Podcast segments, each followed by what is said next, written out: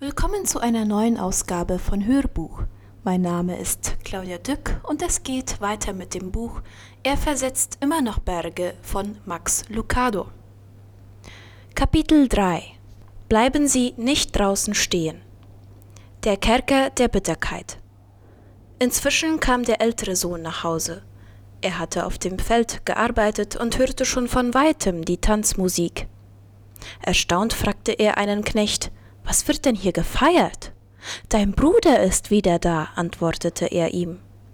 Dein Vater hat sich so darüber gefreut, dass er das Mastkalb schlachten ließ. Jetzt feiern sie ein großes Fest.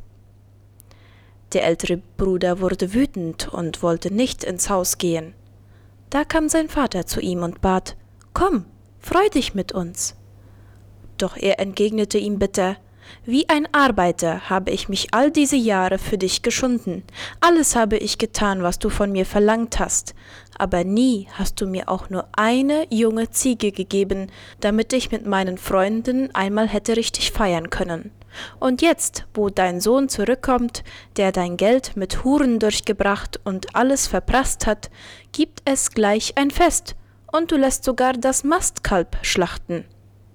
Sein Vater redete zu ihm mein Sohn, du bist immer bei mir gewesen. Was ich habe, gehört auch dir. Darum komm, wir haben allen Grund zu feiern. Denn dein Bruder war für uns tot, jetzt hat für ihn ein neues Leben begonnen. Er war verloren, jetzt hat er zurückgefunden. Lukas 15, Vers 25 bis 32. Der ältere Bruder, ein schwieriger Fall, weil er ein so gutes Bild abgab. In seinem Zimmer herrschte Ordnung, die Nase war immer geputzt. Er hielt sich an die Regeln und kam allen Pflichten nach. Sein Lebenslauf untadelig, sein Ruf wie eine blütenweiße Weste, und seine Treue, während sein Bruder sich die Hörner abstieß, blieb er zu Hause und bestellte den Acker. Äußerlich entsprach er allem, was sich ein Vater von seinem Sohn nur wünschen kann. Aber innerlich war er bitter und leer, gepackt von Eifersucht, verzehrt vom Ärger, verblendet durch Bitterkeit. Sie kennen die Geschichte. Es ist vielleicht das bekannteste aller Gleichnisse, das Jesus erzählte – es handelt sich um die letzte von drei Geschichten im Kapitel 15 des Lukasevangeliums, in denen am Ende jeweils ein Fest beschrieben wird. Das erste Fest begann, nachdem ein Hirte ein Schaf wiederfand, das er verloren hatte. Er besaß noch 99 andere. Er hätte sich damit zufrieden geben und dieses eine als Verlust abschreiben können. Aber Hirten denken nicht wie Geschäftsleute. Darum machte er sich auf die Suche. Als er das Schaf fand, trug er es zurück zur Herde, fütterte es mit dem besten Gras und feierte ein Fest. Das zweite Fest wurde vor einem Haus gefeiert. Eine Hausfrau hatte eine Münze verloren. Es war nicht ihre einzige Münze, aber so wie sie sich verhielt, hätte man das durchaus meinen können. Sie rückte alle Möbel von ihrem Platz, holte den Besen hervor und kehrte das ganze Haus, bis sie die Münze gefunden hatte. Dann rannte sie laut rufend die Straße hinunter und lud die Nachbarinnen ein, mit ihr ein Fest zu feiern. Und dann ist da noch die Geschichte von dem verlorenen Sohn, dem Jungen, der seinem Vater das Herz brach, weil er sein Erbe nahm und damit fortzog. Er verkaufte seine Ehre für eine Flasche Whisky und tauschte seine Selbstachtung gegen einen Schweinestall ein. Schließlich war der Sohn völlig verzweifelt und beschloss, nach Hause zurückzukehren. Er hoffte, dass sein Vater ihm einen Job auf dem Hof anbieten würde und ein Zimmer über der Garage. Doch er hatte nicht gewusst, dass der Vater am Küchentisch den Platz seines in die Fremde gezogenen Sohnes täglich decken ließ und dass die Lampe auf der Veranda jede Nacht brannte. Der Vater war außer sich vor Freude, als er seinen Sohn wiedersah. Ja, er war so überwältigt, dass er eine Party schmiss. Wir, die verlorenen Söhne, die Partys lieben, sind begeistert. Aber der ältere Bruder kochte vor Wut. Der ältere Bruder wurde wütend, heißt es laut Lukas 15, Vers 28. Es ist nicht schwer zu verstehen, warum. Aha, so kommt man also in dieser Familie zur Anerkennung. Betrink dich, mach pleite und dann wirst du gefeiert. Mit diesen Worten setzte er sich nach draußen und schmollte. Ich habe das auch schon gemacht. Ich weiß, wie das ist, bei einem Fest zu schmollen. Es war bei einer Weihnachtsfeier. Ich befand mich in der vierten Klasse. In diesem Alter nimmt man Feiern sehr ernst, besonders wenn es dabei um Geschenke geht. Wir hatten gewichtelt und Namenskärtchen gezogen. Da keiner wusste, wer wen gezogen hatte, musste man den anderen sehr deutlich zu verstehen geben, worüber man sich am meisten freuen würde. Ich hatte keine Gelegenheit verstreichen lassen, meinen Wunsch zu äußern.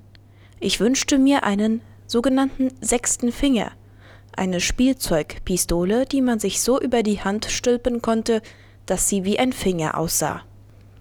Schließlich kam der Tag, an dem die Geschenke ausgepackt werden sollten. Ich war fest davon überzeugt, dass ich meine Pistole bekommen würde. Jeder in der Klasse hatte meine Bemerkungen gehört. Ich riss das Geschenkpapier auf, öffnete hastig den Karton und wissen Sie, was ich bekam? Briefpapier. Briefpapier im Western Look. Briefbögen und Umschläge mit Pferden an der Ecke. Schluck wahrscheinlich von Weihnachten aus dem letzten Jahr übrig geblieben. Zehnjährige Jungen schreiben doch keine Briefe. Was hatte sich der Betreffende eigentlich gedacht? Die Sache war klar. Die Mutter hatte die Sache mit dem Geschenk vergessen, heute Morgen erst war es ihr eingefallen. Sie war an den Schrank gegangen, hatte darin herumgekramt und schließlich dieses Briefpapier gefunden. Mit mir war nichts mehr anzufangen. Ich war außer mir. Ich war stocksauer. Und deshalb machte ich bei der Feier nicht mit. Ich war zwar anwesend, aber ich schmollte. Dasselbe machte der ältere Bruder. Auch er hatte das Gefühl der Ungerechtigkeit zum Opfer gefallen zu sein. Als der Vater zu ihm kam, hielt der Sohn ihm sofort vor, welche Widrigkeiten er in seinem Leben schon hatte erdulden müssen.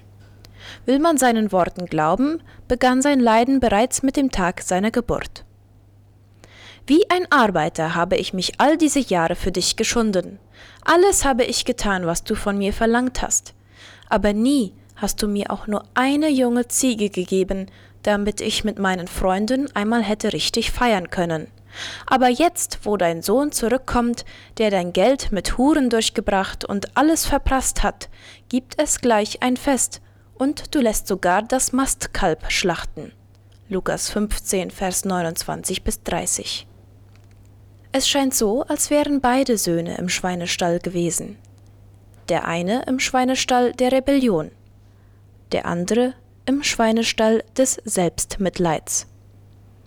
Der Jüngere ist nach Hause gekommen, der Ältere noch nicht. Er sitzt immer noch am Schweinetrog. Er sagt dasselbe, was auch Sie gesagt haben, als damals das Nachbarskind ein Fahrrad bekam und Sie nicht. Das ist nicht fair. Es ist genau dasselbe, was Wanda Holloway aus Channelway in Texas sagte. Als es so aussah, als ob man ihre 14-jährige Tochter nicht in die Mannschaft der Cheerleader wählte, wurde sie sehr wütend. Sie beschloss, sich zu rächen und engagierte einen Mörder, der die Mutter der Hauptkonkurrentin ihrer Tochter umbringen sollte. Sie hoffte dadurch, das Mädchen so sehr durcheinander zu bringen, dass ihre eigene Tochter doch noch den Sprung in die Mannschaft schaffen würde. Was Bitterkeit in einem Menschen alles bewirken kann. Bitterkeit kann sie dazu bringen, ihr Haus anzuzünden, um eine Ratte zu töten. Glücklicherweise misslang der Plan und Wanda Holloway wurde gefasst. Sie wurde zu 15 Jahren Haft verurteilt. Aber sie musste nicht erst hinter Gitter gebracht werden, um gefangen zu sein. Bitterkeit ist schon an sich ein Gefängnis. Die Bitterkeit ist schwarz und kalt, und es ist nicht leicht, ihrem Griff zu entkommen. Die Wände sind schlüpfrig vor Groll, die Füße haben keinen festen Halt, der Fußboden ist schlammig vor Zorn. Der Gestank des Verrats füllt die Luft und brennt in den Augen. Eine Wolke von Selbstmitleid behindert die Sicht, so dass der enge Ausgang am oberen Ende des Kerkers nicht zu sehen ist. Treten Sie näher und sehen Sie sich die Gefangenen an. Die Opfer sind an die Wände gekettet. Opfer von Verrat, Opfer von Missbrauch, Opfer der Regierung, des Systems, des Militärs, der Welt. Sie erheben ihre Ketten und sie erheben ihre Stimmen und klagen. Laut und langanhaltend klagen sie. Sie schimpfen. Sie sind zornig auf andere Menschen, weil diese etwas bekamen, das sie selbst nicht erhielten. Sie sind beleidigt. Die Welt ist gegen sie. Sie klagen an. Die Bilder ihrer Feinde sind an die Wand geheftet. Sie rühmen sich mit den Worten Ich habe mich an die Regeln gehalten, ich habe nie betrogen, im Gegenteil, ich war besser als alle anderen. Sie heulen Niemand hört mir zu, niemand denkt an mich, niemand kümmert sich um mich. Zornig, eingeschnappt, voller Anklage, überheblich, jammernd. Wenn man ihre Haltung mit einem Wort beschreiben wollte, dann mit diesem einen Bitterkeit. Wenn man alle diese Gefangenen zu einer Person vereinigen könnte, dann befände sich diese Person im wahrsten Sinne des Wortes in der Hölle, im Kerker der Bitterkeit. Der tiefe und finstere Kerker ist weit geöffnet. Treten Sie ein.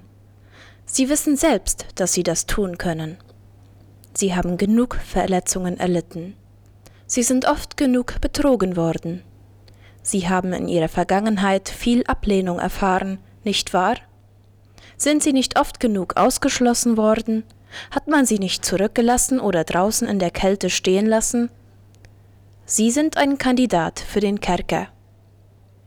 Sie können selbst entscheiden, sich an ihre Verletzungen zu ketten, wie viele andere Menschen es auch tun. Aber sie können auch dem Vorbild einer anderen Gruppe von Menschen folgen und beschließen, ihre Verletzungen beiseite zu legen, bevor sie sich zu Hass entwickeln. Sie können beschließen, mitzufeiern. Sie gehören zu den geladenen Gästen. Neben einem der Teller steht ein Schildchen mit ihrem Namen. Wenn sie ein Kind Gottes sind, kann ihnen niemand ihre Gotteskindschaft fortnehmen. Und genau das hat der Vater seinem Sohn gesagt. Mein Sohn, du bist immer bei mir gewesen. Was ich habe, gehört auch dir. Nach Lukas 15, Vers 31. Und genau das sagt der Vater auch zu ihnen. Wie verändert Gott ihr bitteres Herz? Er erinnert sie daran, dass das, was sie haben, wichtiger ist als das, was sie nicht haben. Ihre Beziehung zu Gott bleibt bestehen. Niemand kann sie ihnen fortnehmen, niemand kann daran rütteln. Die Gesundheit kann ihnen genommen und ihr Geld gestohlen werden, aber ihr Platz am Tisch bleibt. Der Bruder war bitter, weil er auf das schaute, was er nicht hatte, und vergaß, was er besaß. Sein Vater erinnerte ihn und erinnert auch uns daran, dass seine Kinder nichts von dem einbüßen, womit er sie einst beschenkt hat, mit Arbeit, einem Platz an seinem Tisch, einem Namen, einem Erbe. Nur eins hatte der ältere Sohn nicht. Er stand nicht im Rampenlicht. Und weil er unzufrieden darüber war, dass die Aufmerksamkeit nicht allein auf ihn gerichtet wurde, blieb er draußen stehen. Es erfordert Mut, die Eifersucht beiseite zu legen und sich über die Auswirkungen einer Erweckung zu freuen. Möchten Sie ein Beispiel für einen solchen Fall hören? Vor den Augen von ungefähr 10.000 Menschen steht Abraham Lincoln. Ein Abraham Lincoln, der sich nicht wohlfühlt. Sein Unwohlsein rührt nicht etwa daher, dass er gleich seine Antrittsrede halten muss, sondern hängt mit dem ehrgeizigen Bestreben wohlmeinender Schneider zusammen. Er ist nicht gewohnt, derartige Festkleidung zu tragen, einen schwarzen Frack, eine silberne Weste, schwarze Hosen und einen glänzenden Zylinder. In der Hand hält er einen langen Stock aus Elfenbein, der am oberen Ende mit einem goldenen Knauf von der Größe einer Eiskugel verziert ist. Er schreitet auf die Tribüne zu, in der einen Hand den Zylinder, in der anderen den Stock. Er ist ratlos, was er mit diesen beiden Gegenständen machen soll. In der spannungsgeladenen Stille, die dem Applaus folgt, sucht er, bevor er seine Rede beginnt, nach einem Ort, wo er Zylinder und Stock hinlegen kann. Schließlich lehnt er den Stock an eine Ecke der Brüstung, weiß jedoch immer noch nicht, was er mit dem Hut machen soll. Er könnte ihn auf das Rednerpult legen, doch das würde zu viel Platz beanspruchen. Vielleicht auf den Fußboden? Nein, zu schmutzig. Plötzlich, im letzten Augenblick, tritt ein Mann auf die Tribüne, greift nach dem Hut, kehrt auf seinen Platz zurück und hört Lincolns Rede aufmerksam zu. Wer ist das? Lincolns bester Freund. Der Präsident sagte von ihm, er und ich sind die besten Freunde der Welt. In der Anfangszeit von Lincolns Präsidentschaft war er einer seiner bedeutendsten Anhänger. Ihm wurde die Ehre zuteil, auf dem großen Ball anlässlich der Präsidentschaftswahlen als Begleiter von Frau Lincoln aufzutreten. Als sich der Sturm des Bürgerkriegs zusammenbraute wurde Lincoln von vielen Freunden verlassen, aber nicht von diesem. Er zeigte seine Loyalität dadurch, dass er als Lincolns Friedensbote durch die Südstaaten reiste. Er flehte die Südstaatler an, sich nicht abzuspalten und die Nordstaatler, sich hinter dem Präsidenten zu stellen. Seine Bemühungen waren enorm, aber die Welle des Zorns war noch größer. Das Land spaltete sich und der Bürgerkrieg nahm seinen blutigen Lauf. Doch Lincolns Freund erlebte die Spaltung nicht mehr. Er starb, drei Monate nachdem Lincoln sein Amt antrat. Erschöpft von seinen Reisen erlag er einem Fieber, und Lincoln musste sich in den Kriegszeiten allein behaupten. Als Lincoln die Nachricht vom Tod seines Freundes erfuhr, weinte er öffentlich und ordnete an, das Weiße Haus auf Halbmast zu flaggen.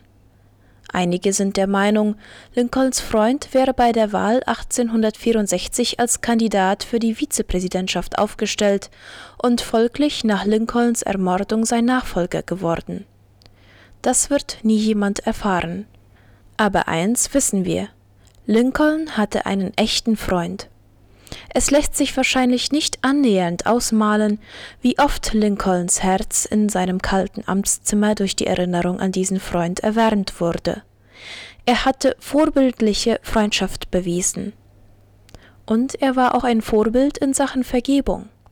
Denn dieser Freund hätte genauso gut auch sein Feind werden können.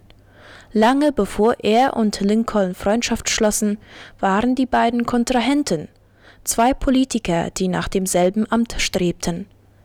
Leider weiß man mehr über ihre erbitterten Auseinandersetzungen als über ihre Freundschaft. Gemeint sind die Debatten zwischen Abraham Lincoln und seinem besten Freund Stephen A. Douglas. Doch an Lincolns größtem Tag legte Douglas alle Differenzen beiseite und hielt den Zylinder des Präsidenten. Anders als der ältere Bruder im Gleichnis des Lukasevangeliums folgte Douglas einem höheren Ruf. Und anders als der ältere Bruder feierte er das Fest mit. Wir sind weise, wenn wir genauso handeln, wenn wir unsere Verletzungen zurücklassen. Wenn wir das tun, werden wir auch beim letzten, größten Fest dabei sein, das der himmlische Vater für uns ausrichtet. Ein Fest, das allem Streit ein Ende setzen wird. Ein Fest, zu dem niemand Zutritt haben wird, der schmollt. Wollen Sie nicht eintreten und sich mitfreuen?